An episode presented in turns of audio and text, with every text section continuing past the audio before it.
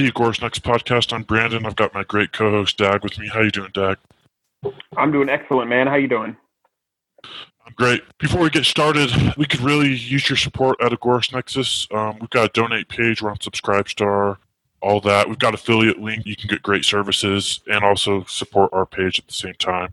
Those are on like all the article and podcast uh, pages. So if you go there, we'll have all those links for you. And yeah, without further ado, we've got a very special guest. I'm extremely honored to have on Victor Koman. He's the the man behind Copub Co., which published uh, Konkin's work, and OG Agorist. I mean, I'm surprised he's not. He should be famous all over the place and on many different podcasts, in my opinion. And so, without further ado, how how you doing, Mr. Koman? I'm doing great. How are you doing? I'm great. It's it's so great to have you on. I have to say this is probably the one podcast that that I've been really looking forward to. So um, I just really appreciate you coming on today. Well, it's a pleasure to be here. So if you could tell us about how you got into agorism and like how you met Sam. Well, I'm I'm a paleo agorist, I guess. I was there before. I was there at the creation when. Uh, when Sam spoke the word and, and the word became the Agora. This is going back to like 1974, 73, 74. Uh, I was a uh, student at San Jose State University, and I was wandering through their bookstore, and they had some uh, magazines there, and I picked up something called The Alien Critic by Richard E. Geis, which was a science fiction fan uh, magazine and he reviewed books, he reviewed magazines, basically anything that uh, wound up in his mailbox, he reviewed. So uh, I started reading that, and I enjoyed it, and I uh, saw a review of something called New Libertarian uh, Notes uh, back then, and it discussed a an interview with Robert A. Heinlein. Well, I was a big Heinlein fan, so I thought, well, I got to get a hold of this uh, New Libertarian Notes and get the get the interview.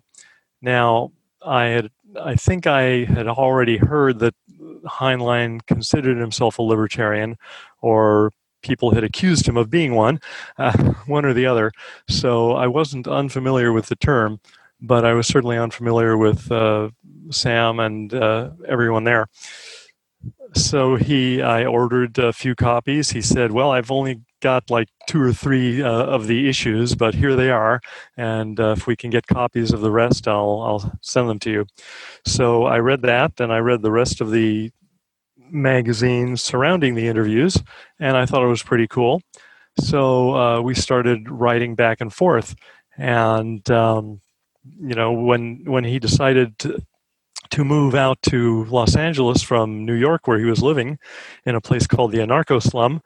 Uh, uh, he uh, asked if I could help him uh, find a place, and or or at least you know let's meet up. So at the time, I was living across from UCLA in a uh, in a reconverted women's bathroom in a former sorority house, which had now become a rooming house. Um, and they dropped by, and it was uh, Sam Konkin, it was uh, Charles Curley who wrote uh, The Coming Profit in Gold uh, when uh, gold was still illegal. He was uh, famous for bringing an ounce of gold into the halls of Congress, which at that time was considered contraband, and so it'd be like bringing a pound of pot into the into the floor of Congress today. Although, well, maybe ten years ago. So, and J. Schulman, who wrote who was, was to come to write alongside Night and the Rainbow Cadenza. But at the time, he was renowned mostly for conducting the Heinlein interview and for uh, getting into a phone call with Ayn Rand where I don't remember one or the other hung up on the other. so um, they decided that they were going to live in uh, California, and the person who picked them up at the airport and drove them around looking for an apartment was none other than a libertarian pot smoking troubadour named uh, Dana Rohrabacher. And uh, he found them a place to stay. which was being managed by uh, Chris Schaefer, another libertarian, and uh, it became known as the Anarcho Village, and that was at 1838 East Seventh Street. Now, there's no more. Uh, I don't think there are any more anarcho villagers there. They're just it's just an apartment now, a sad, lonely, rundown apartment built in the 1930s. But uh, eventually, I moved in there. Neil moved in there. Uh, Charles Curley moved in there. Um, Steve Timon, who was to become a a um, Hollywood B movie screenwriter. Uh, and Nick Yermakov, who under the name Simon Hawke wrote a lot of the Time War, I, I think all of the Time War novels. So it was a very productive place. And uh, immediately upon hitting the ground, uh, Sam started working on um, converting New Libertarian Notes, which was a occasional magazine, into New Libertarian Weekly, which uh, we churned out uh, an issue every week for two years. So that's uh, I think it worked out to 101 issues uh, because we took a a week off uh, each year, but. Uh, that was an interesting time because we would all get together. You know, we'd be writing. Uh, Sam would be typesetting it. I would be laying it out. Uh, you know, other people would be contributing artwork, and we'd get it all together. We get it printed on a Monday.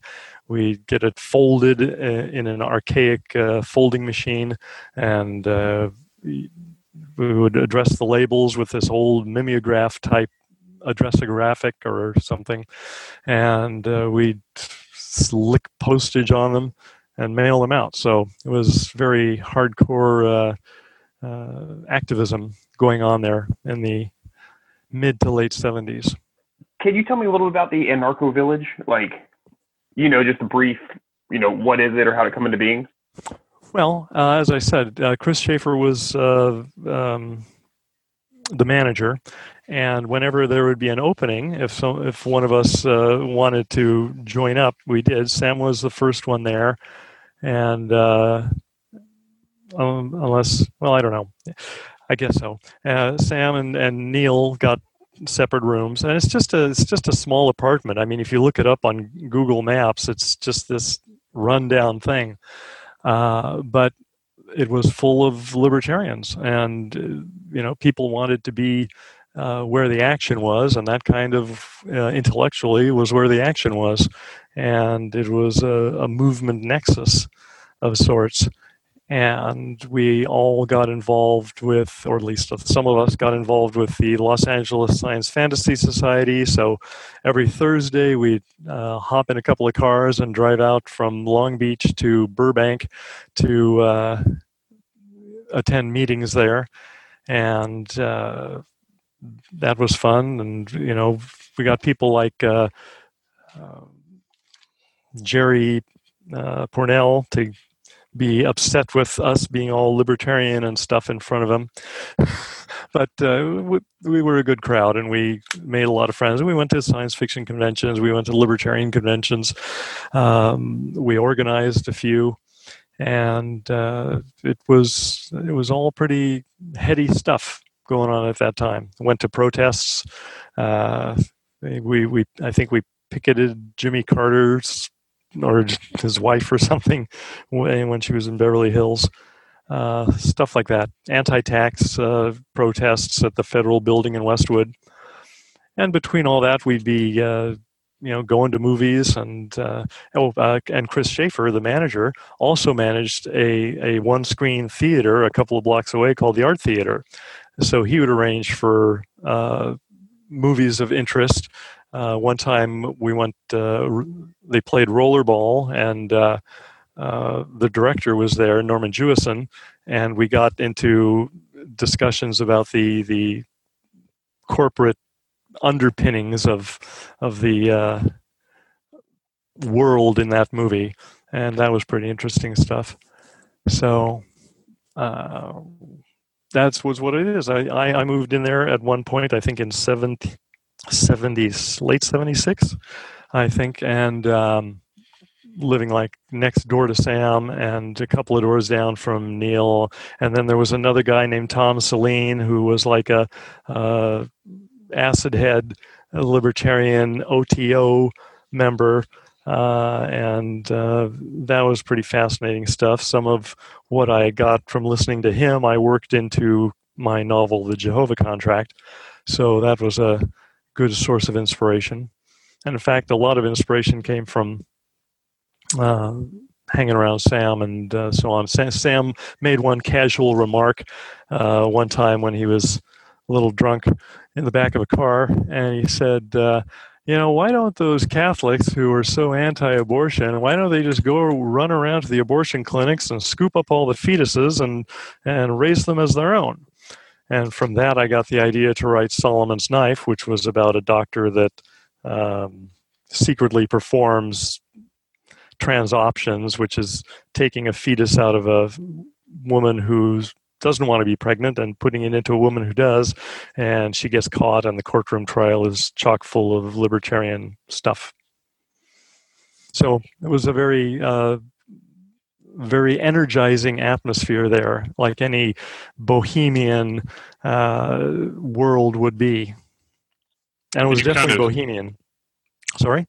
Can you kind of tell us how it how it evolved and and and then later how you started uh, CoPubCo? Oh, sure. Uh, well, uh, Sam wrote uh, New Libertarian Manifesto in in the early '80s, I think, like 1980, and he self-published it in uh, under the name Anarcho Publications. And I think he printed maybe a thousand or two thousand copies, and he sold or gave away most of those. And you know, when when he ran out of copies, um, I was making money at the time because I was working at uh, uh, a, a um, hobby kit, company called Revell, which was located in Marina del Rey of all places because it was built there in the 40s when it had just been a swamp, but now it became rather pricey real estate. Uh, so I said, "Well, hey, I'll I'll publish it. I'll I'll publish it under the title Koman Publishing." And Sam said, ah, "Why don't you shorten it? Why don't you call it CoPubCo?" Okay, that sounds good.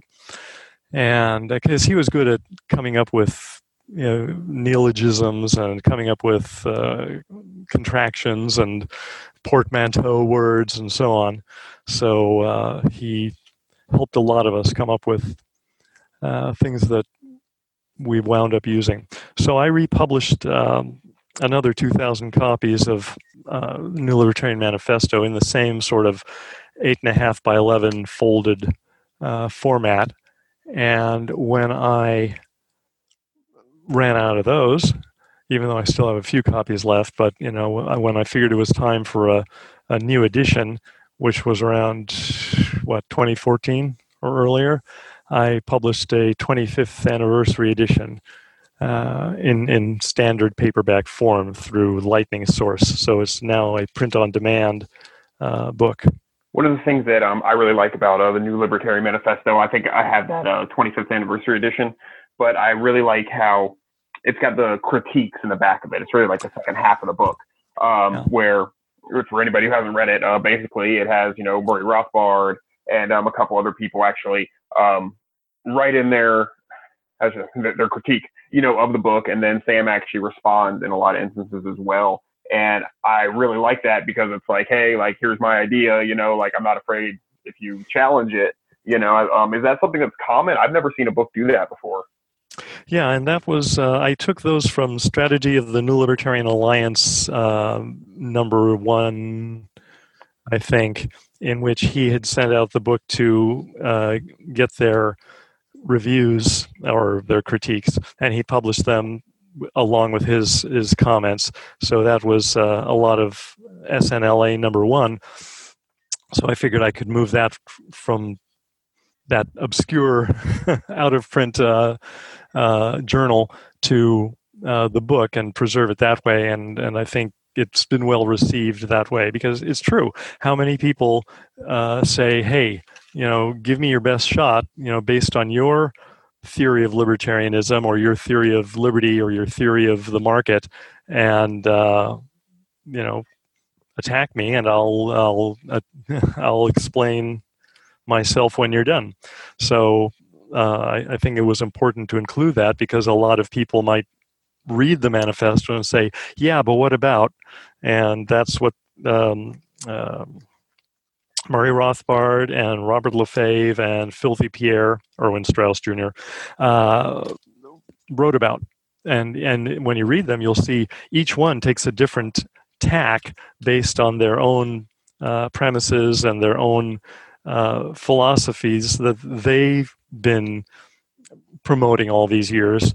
And I think he gave spirited defenses uh, and counter arguments to all of them.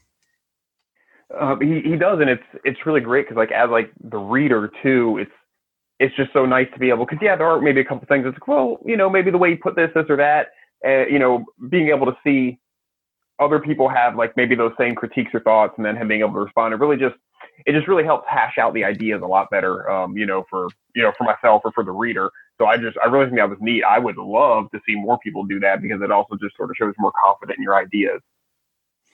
Yeah, and in his uh, his proposed book, his unfinished magnum opus, Counter Economics, uh, he was going to devote an entire section to critiques of agorism and counter economics, and um, never got around to it beyond just a, a brief uh, couple of paragraphs in the outline. I don't know if either of you have downloaded that and read it yet, but um, it's basically the six chapters that I could find of his because he gave me the manuscript.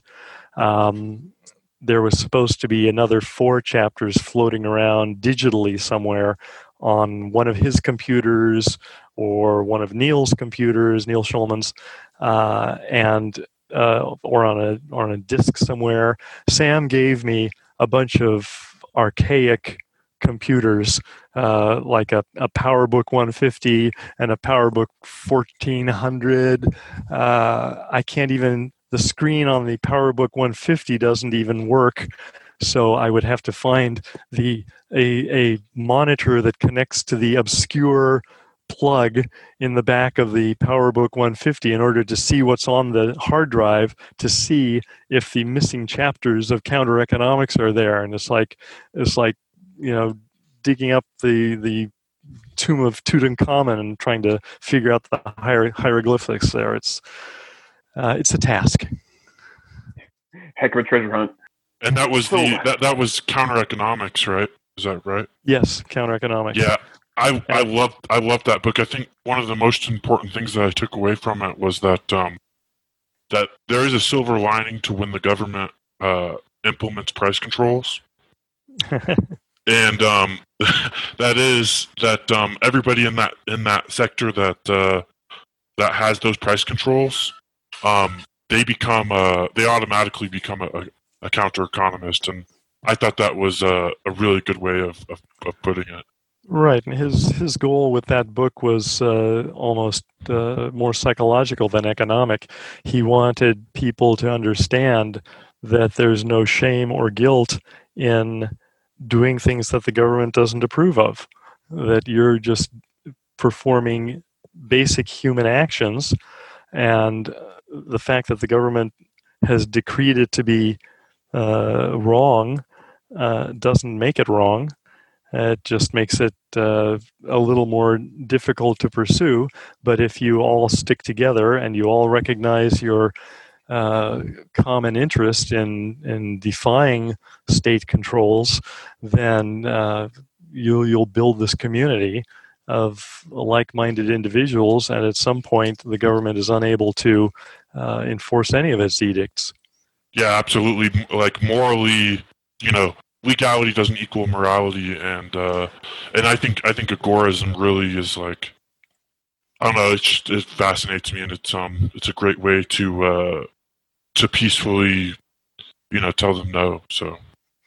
Yeah, that's uh, you know, it's basically an anarchistic way of thinking, and but it's a a peaceful uh, anarchistic way of thinking.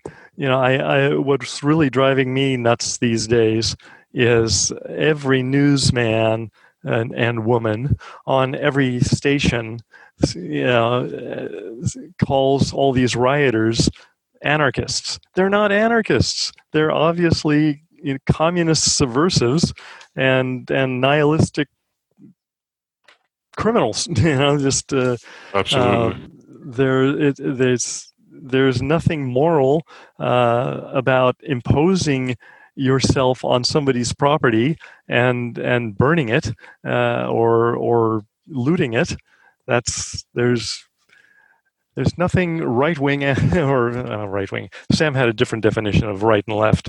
Uh, there, there's nothing um, what we would consider libertarian about that, and I, I don't. Th- I think they use they themselves use anarchy as the uh, cover for their uh, attempts to impose a new state on us.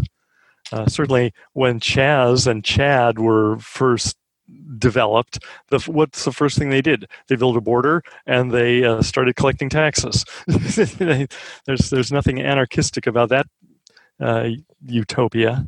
right. So, yeah. Uh, can you kind of go into Sam or your your opinion on on Sam's version of of left and right? Because I think a lot of people get when you know Sam says you know that he's left of Rothbard. I think a lot of people and the left kind of um, that's how you can tell Sam's really good because I think both you know uh, right and left claim him, but um, but I think a lot of people get what he was saying uh, wrong. And um, if you could elaborate, that'd be that'd be great. Sure. He, uh, in one of his um, in one of his journals, uh, "Movement of the Libertarian Left," uh, tactics of the movement of the libertarian left. As, as the, the longer we stayed in in the movement, the longer the titles of the journals got. Uh, so, tactics of the movement of the libertarian left. He once uh, published a uh, chart that uh, used the classical where we get left and right from the classical French Parliament um, notion. So, and in fact, it's it's copied today in Congress, uh, where the majority party sits on the right, and the uh, minority party sits on the left. But the classical, uh, he reinterpreted that because uh, he considered the state to be the right, the ultra right, and uh, libertarians and anarchists and so on to be the left. And he created this uh, uh, scale, uh, a spectrum, and of course it's it's dated now because it was. Uh, um, 40 years ago. uh, hard, hard to believe that uh, in the 80s, uh, Sam was trying to revive the 60s, which was only 20 years back. And here we are in the 20s talking about the 80s, which are 40 years back. But uh, that's how time flies when you're having fun. Um, I'm going to try to find this MLL spectrum because it, it will uh, sort of explain where uh, where his head was. Yeah, and if you could if you could send me anything, that'd be uh, Appreciate it too. let's see. Okay. So at the at the he broke it down into um, uh, edit for time. Uh, he broke it broke it broke it down into uh, far left left center right and far right. And in the far right he had at the very farthest right he had police, military, and the ruling class. So they're the far right, and then all official holders, and uh, and then social democrats and uh, populists. I'm I'm heading toward the left now. You know, head, heading. This is right statist. Manchester Guardian, uh, Peace and Freedom Party is center statist. Uh, so Rudi Dutschke is center statist in Germany. Uh, Karl Hess, he considered uh, far left statist, which is still in the center. He, he puts him smack dab in the center. Uh, Oh wow! I, and Karl Hess became an anarchist later on, didn't he? yeah, yeah, but Okay. he's still. But back then, he considered him. well, yeah, he's he's still Uh, he has he has Karl Hess and Ayn Rand and and the Republican Libertarian Alliance right next to each other. and uh, yeah, I'll send this to you. It's kind of funny. Uh, and then, of course, to go to ultra left, he's got Society for Individual Liberty, Bob Kephart, uh, Society for Libertarian Life. I don't think that's even around anymore. Uh, Robert LeFevre, Movement of the Libertarian Left, New Libertarian, and at the very far ultra left, agorist, anti party, far left is the New Libertarian Alliance. I'm, I'm, it kind of surprises me that he puts MLL uh, to the right of NLA, but I, that's that's his thinking. I, I think he th- he thought that a true libertarian uh, society was uh, beyond even an agorist society because uh, the agorism sort of exists if there's still a state. I, I think that was his reasoning.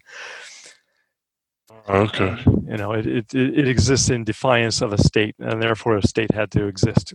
right. Yeah. The whole point of agorism is so that we won't need agorism anymore. Yeah. And that's when it becomes libertarian.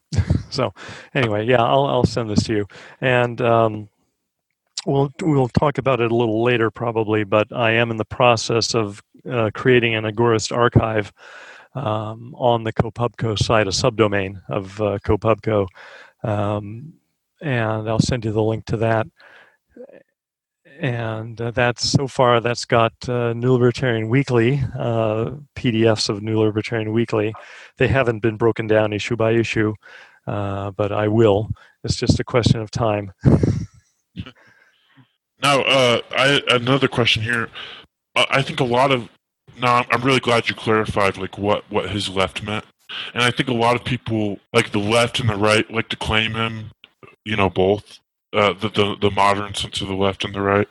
Can you kind of go into? I mean, obviously he's a free market uh, anarchist because he doesn't believe in the state, and you know, obviously he's free market because he's an agorist. But was he somewhat kind of what people would consider anarcho-capitalist? I mean, I don't know if he he probably wouldn't appreciate the word. I don't know if he would appreciate the word capitalism or not, but um, can you kind of go into like what his belief sure. systems he, were? He he resisted using the term capitalism. Yeah. He sometimes used anarcho-capitalism, but he felt that that word, like libertarian, uh, had been sullied by misusage over the years, and that um, that it's a it's a Marxist term. I mean, it's it it basically capitalism basically means rule by wealth, which is almost the same as plutocracy. Um, and it was used by Marx in that way, and it's been misunderstood that way by uh, w- most people when they talk about capitalism in a favorable way, they're talking about a free market or a freer market.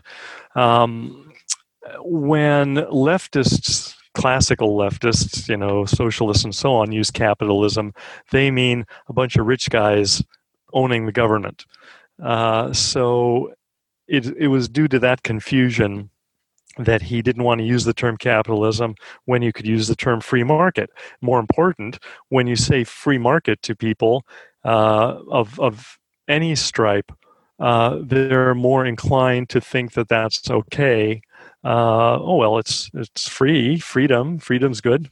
You know, pe- people support freedom. People won't even even communists won't support outright you know, tyranny if you put it in those terms. They'll say, "Well, no, communism frees you to pursue, uh, you know, your your own dreams, uh, you know, in the absence of having to worry about money." uh, so uh, he preferred free markets. He preferred the agora when libertarian got sort of sullied by the party. He thought that the party the, the Libertarian Party had uh, so promoted the name Libertarian in a way that made it seem like libertarians are interested in seizing the state and controlling your lives too, uh, to make you freer. Um, so he discovered, you know, in like the early 70s. Yeah, early the party made libertarians 70s. like statists. Yeah, right. Hi, I'm a libertarian. Oh, yeah, I've met your candidate. no, you haven't. I'm a libertarian. Right. So that, It, Yeah, it's, so that w- it- it's funny how people think that um, that a party of liberty running for authoritarian office makes any sense whatsoever. yeah. you know. Well, that was the uh, that was the contradiction that he saw early on uh, when he. Uh, in like 1972, he created the uh, Radical Caucus of the Libertarian Party. Maybe it was 74. I'm not sure which, but um, he tried to steer the party away from from being from actually uh, trying to gain you know political seats or anything like that. Um, I, I'm not too up on what exactly went on, but there are still people alive that uh, might remember. Uh, but I, I uploaded to the Agora Star is is archives.kopubco.com if you want to go there, and you'll see that I've uploaded some very early uh, L, uh, LP Radical Caucus flyers and some early anti-party stuff. So um, uh, you can get more of an idea of what the his take was on the party. But um, he was he was an early and strident opponent to the Libertarian Party. And when uh, Dana Rohrabacher went into the Republican Party, even though he was a close friend of Sam's, uh, you know, he is sort of he would rib uh, uh, Dana whenever he could about uh, being uh, a bundle of contradictions. so he he he never broke off with anyone because they were in the party or because they they differed. He, he was a very friendly, gregarious fellow. Uh, so uh, he he tried to maintain peace amongst all the warring factions, and he was kind of at the interface. I mean, he he hung out with uh, C.S. Lewis Society members.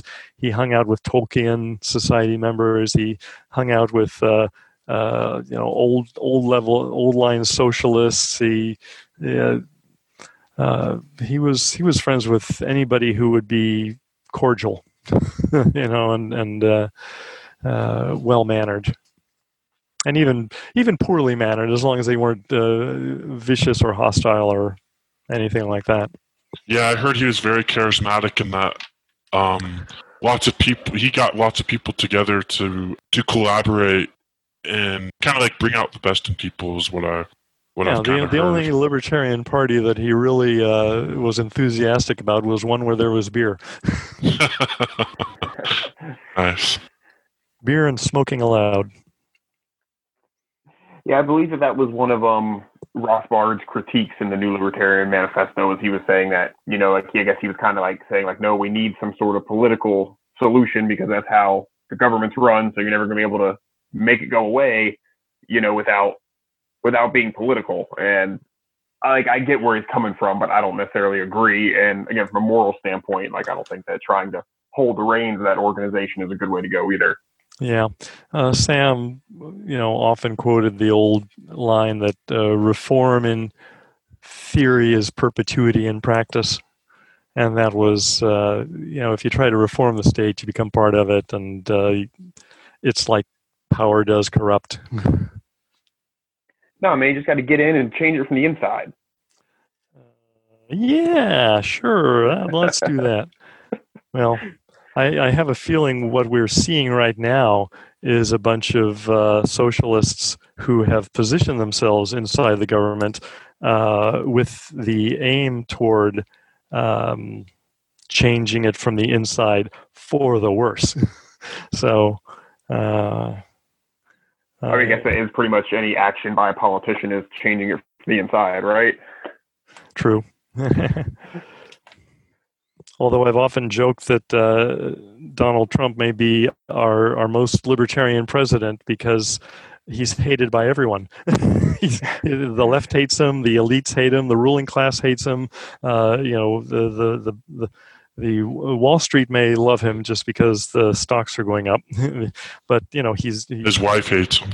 uh, he's deregulating. Uh, he's deregulating uh, things the way a, a libertarian uh, party president would claim to, uh, you know a candidate would claim to want to do it and so I don't know. I he pisses people off, and I think that's uh, that's what's charming about him. It's certainly entertaining. Like I shouldn't have to say that I'm not a fan of Trump, you know, but but I'm not. But it's certainly like just from somebody who does not care for politics, thinks the whole thing is a is a joke anyhow. Just to see him just really make a joke of the whole thing, and everybody gets you know clutches their pearls about he's not presidential and this and that. And it's like it's just like, man, this is like I'm. I, I, really wish that this would get more people to see that it's all a joke. Mm. I was mm. really hoping for that, but I really don't know if that's actually what's happening. If anything, I think people are just getting more embedded in their side.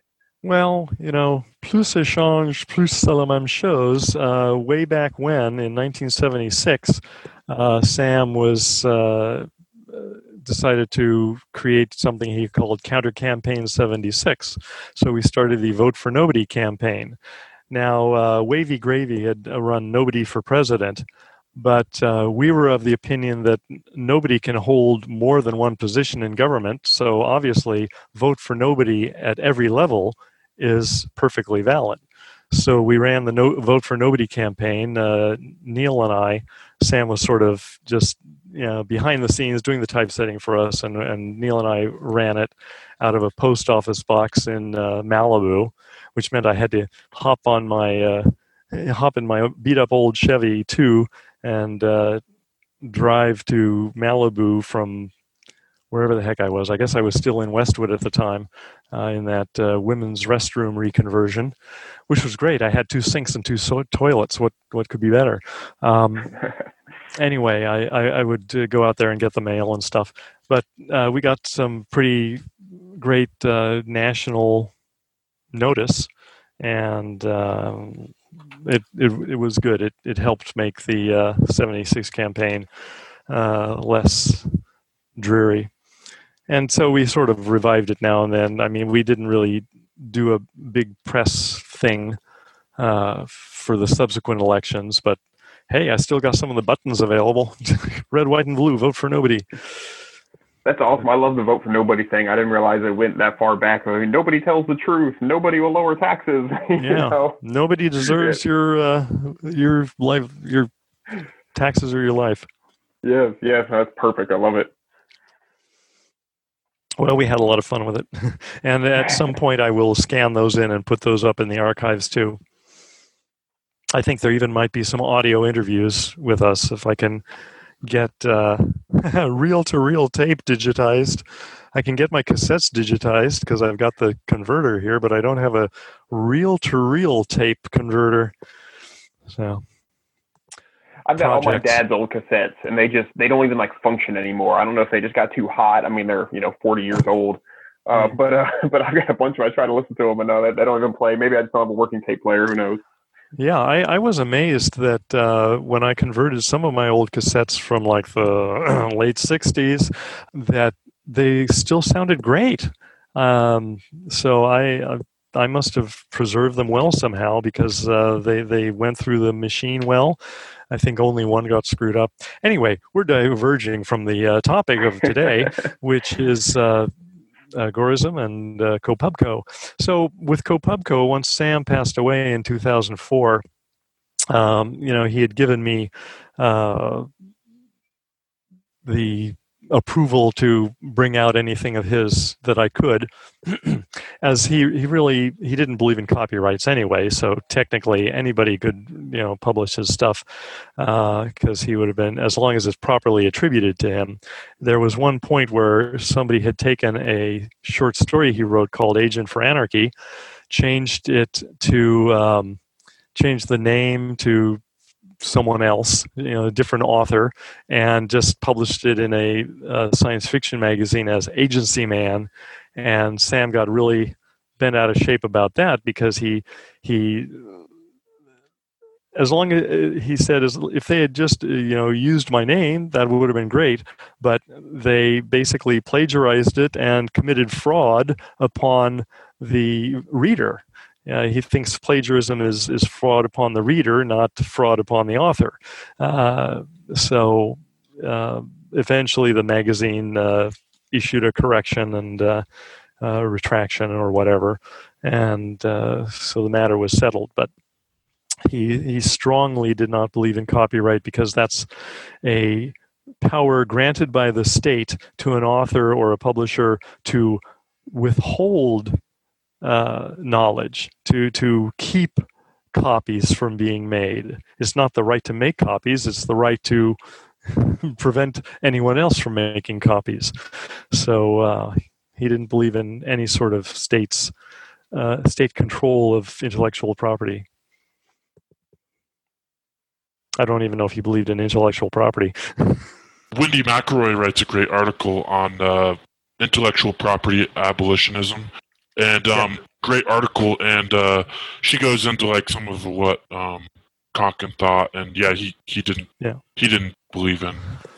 Yeah, I know Steve Kinsella uh, wanted uh, me to get on some discussion panel about intellectual property or something like that uh, and present Sam's view. Uh, anyway, uh, when Sam passed away, uh, you know, I, I got uh, his manuscripts and his computers and a bunch of his uh, backup disks. And so when I could afford to, I brought out an Agorist primer, New Libertarian Manifesto, and then Counter Economics. his, his goal was to write a book called Agorism agorism. I keep saying it the wrong way. He preferred accent on the gore. agorism contra Marxism, which would have been his definitive rebuke of uh, Marx. But he never got around to it. I think he wrote an introduction. Yeah, and then I guess um, Wally takes it away in uh, in class theory, right? Yeah, I guess he. I don't know if I've read that yet. I may have a copy but I don't think I've I've read his class theory part of the book, but I should. But you you have um you have uh, Sam's notes on uh, on class theory. Well, he's prob- he's written some articles about it.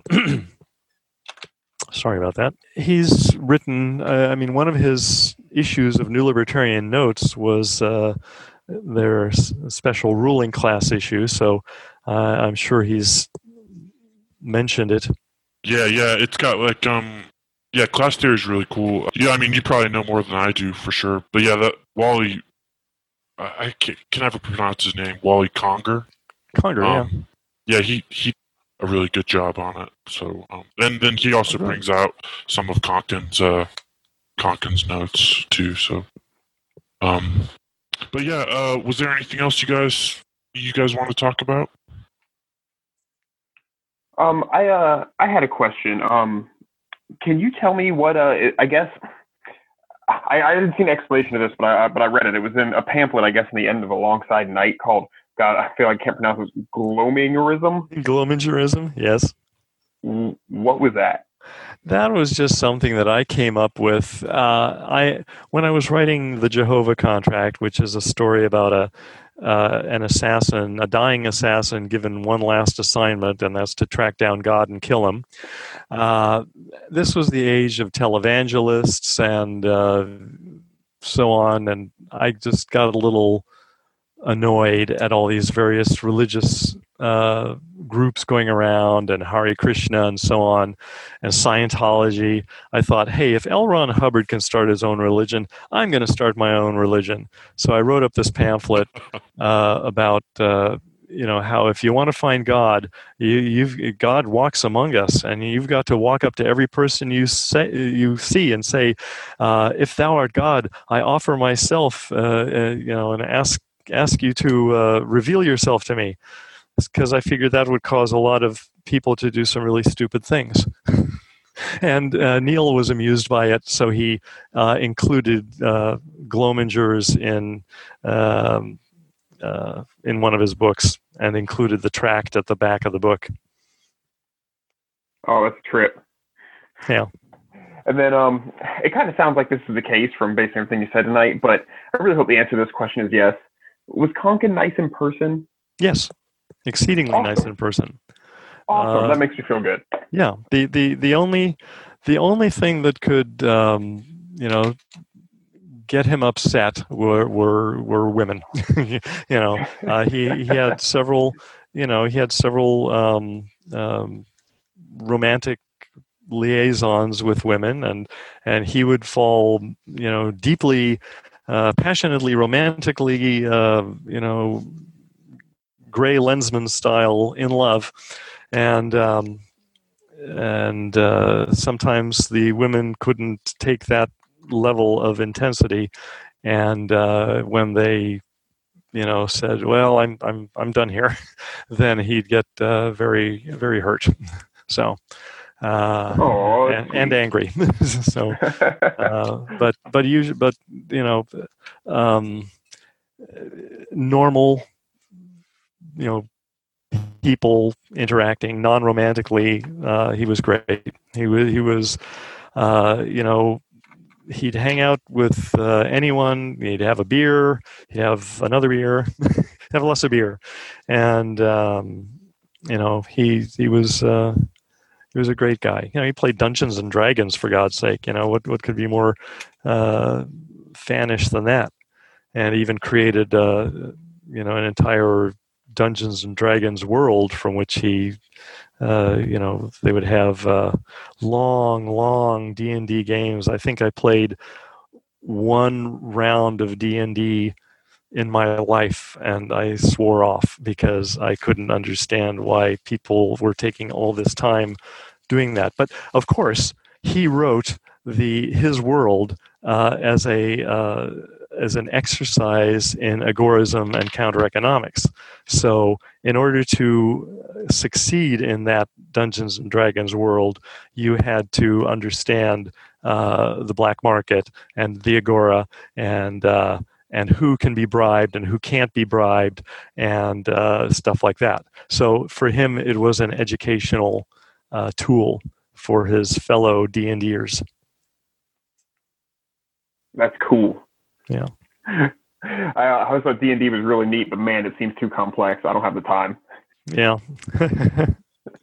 Same here. Um, uh, man, uh, that, that was that was great. Do you have any uh, any last uh, last uh, anything you want to say, or where can people find you? Or you got any projects you're working on? Uh, well, there's KoPubCo, K O P U B C O dot com, where all of uh, Sam's extant uh, back issues of New Libertarian, New Libertarian Notes, New Libertarian, well, not New Libertarian Weekly, but that's available on archives.kopubco.com now. Um, some of them I, I missed I, a couple of wrong settings, and some of them are searchable, and some of them are just images saved as a PDF and that's entirely my fault, but it will be corrected uh, in time. And you can get some uh, MLL pamphlets there, and I'll upload the spectrum, the anti political spectrum there too, as soon as we're done. Cool. and my latest novel is Kings of the High Frontier. You can get it at uh, smashwords.com or, uh, or at Amazon as a Kindle book or an EPUB. I will check that out. I do enjoy me some science fiction.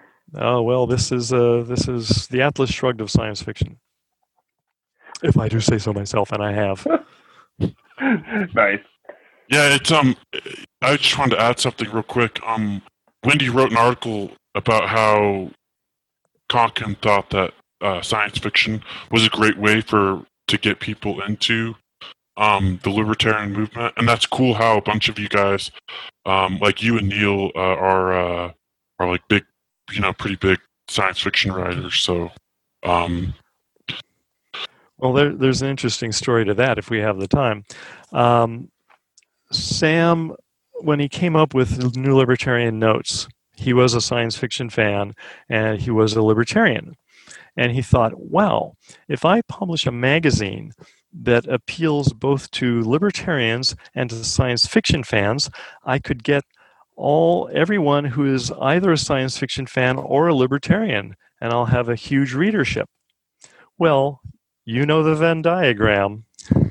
What he wound up with was the that intersection of the two, that very small, narrow sliver of uh, science fiction fans who were already libertarians, and so that's why his his uh, his his readership was always small and his publication was sporadic because he would publish whenever he had enough money to bring out another issue because subscriptions and ad revenue weren't making it. There you go. Yeah, thanks for. Um... Word to the wise. it is possible to be a little too niche. Yeah, yeah. There's there's intersectionalism that works, and there's intersectionalism that doesn't. well, thank you so much. Yeah, thank you so much, Mr. Koman, for uh, for coming on. Um, Victor Koman, everyone. Well, thank you very much for having me. It was great to talk to you, and uh, I wish you continued success with uh, Agorist Nexus. And uh, I look forward to to hearing this when it's uh, when it's available. Great, yeah, true honor. Again, well, that's our show today. Agorist Nexus out.